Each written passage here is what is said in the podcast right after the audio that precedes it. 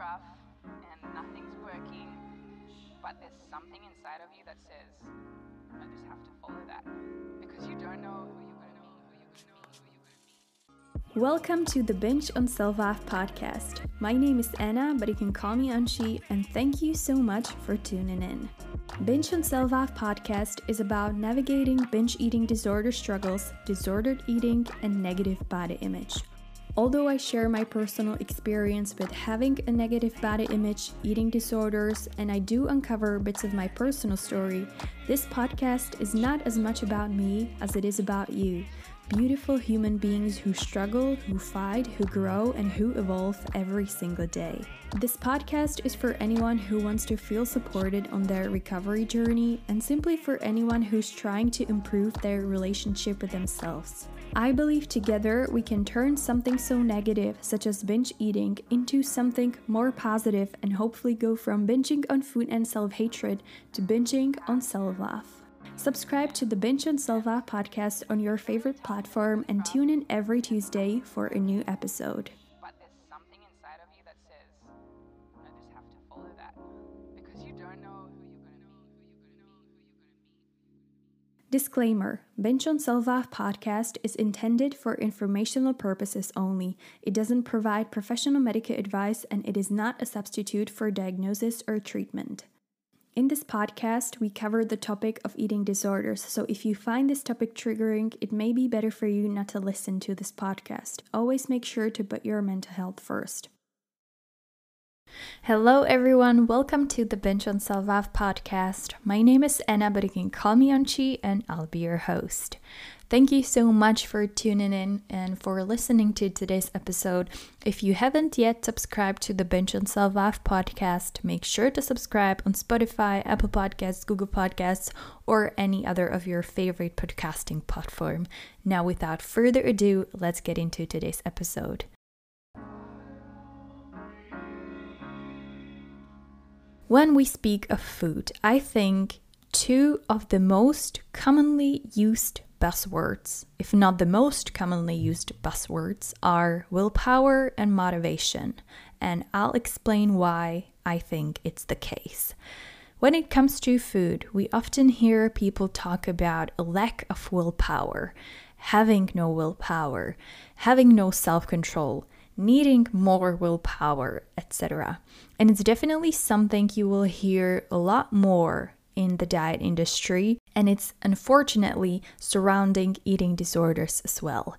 Of course, willpower is necessary in some ways, it does help us in achieving what we want, but I would say it's one of many tools that can help us achieve our goals. It's not the most important one, it's not the only one, it's just one of many. However, what I don't like about willpower is its usage in the diet industry. To me, willpower means pressure. It means that I need to control myself, what I eat, and if I eat something that wasn't necessarily planned ahead, then I have no willpower and no self control. And that again, makes me feel like I'm a bad person, like I did something bad, like I have no willpower. What's the point of trying to achieve something, etc. So to me, willpower and talking about willpower and talking about having no willpower when it comes to food contributes to this negative self belief that I am a loser because I have no willpower. The idea of having no self control around food was intertwined through my entire binge eating disorder journey. Whenever I binged, I believed that it's because I have no willpower. And I admit it did feel that way and it but it was one of many symptoms but it definitely wasn't the cause of the problem the cause of my binge eating disorder has never been a lack of willpower around food not at all. If anything, the pressure that and the belief that I have no willpower was only contributing to the problem itself. And I think it's similar with other eating disorders as well.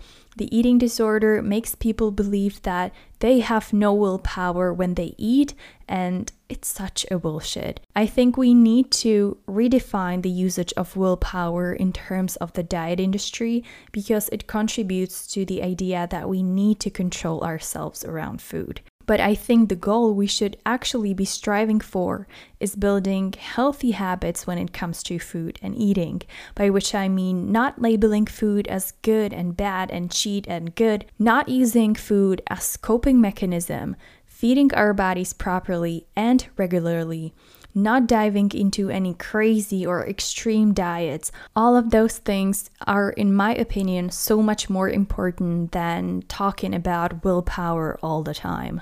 The second buzzword that I think we hear a lot when it comes to food and our bodies is motivation. We all keep repeating that we need motivation to eat better, we need motivation to lose weight, to gain weight, to start going to the gym, etc. Unlike willpower, I don't think there's necessarily anything wrong with motivation. I think motivation is great, but I think it's very, very overrated. Of course, that at the beginning of any change, there must be some sort of motivation. There has to be this spark that ignites the change, some desire to change your current state.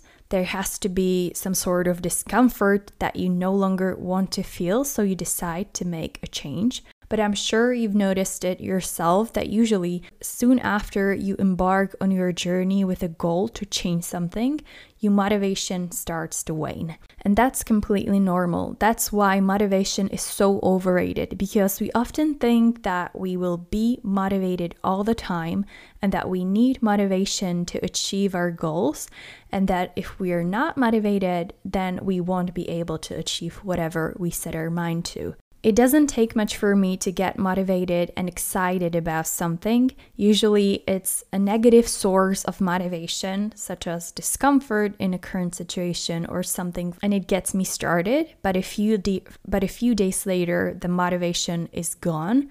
And I think one of the reasons is that the source of the motivation is not equally strong every day. Some days I perceive things more strongly than others. Some days some days I'm like I can do this any longer, I need to change this, while on the other days I'm like, yeah, whatever, I'm getting by. So that's why I think motivation is not something we should really rely on. It's not something that's the ultimate tool that will get us closer to our goals.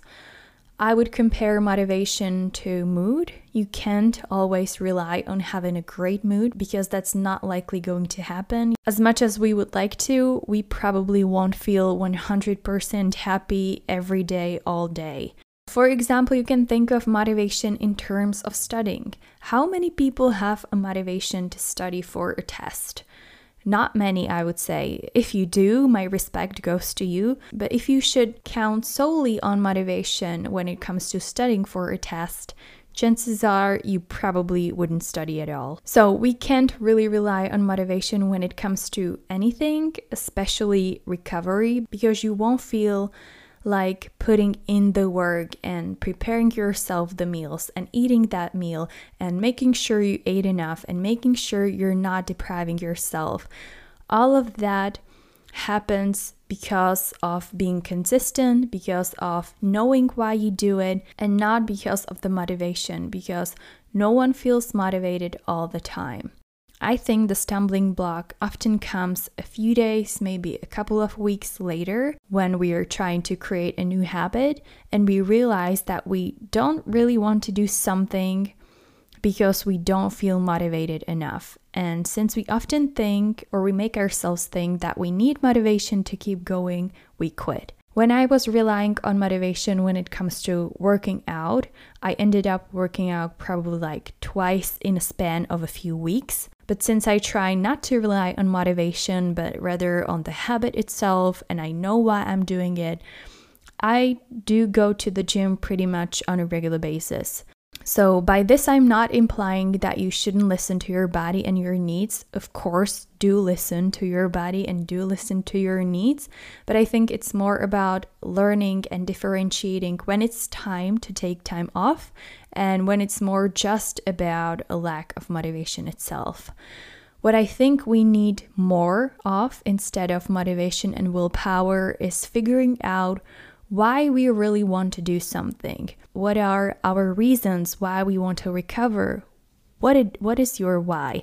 How do you want to feel on your journey? What is the force that will drive you even on those days that are not easy, on those days when everything feels like shit? What are your reasons why? My reasons why I've decided to start my recovery journey was my health, my mental health, and also the idea that one day I want to have kids and I don't want to pass any of those negative ideas surrounding eating and surrounding body image. So, whatever it is to you, make sure it's true to you and your values, and that's something really, really strong because you won't always feel motivated. So that's all I have for you today. I apologize that today's episode was this short. I would definitely like to know what would you like to hear next on the Binge on Self Love podcast. Feel free to DM me on Instagram at Binge on Self Love, or you can send me an email at anci at bingeonselflove.com. I hope you enjoyed today's episode. If you did, make sure to subscribe to the Binge on Self Love podcast on your favorite podcasting platform. I'll be back next Tuesday with another episode. Until then, take care and talk to you soon. Bye.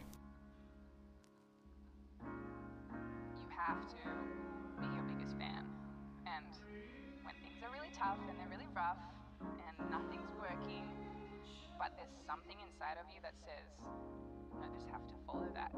Because you don't know who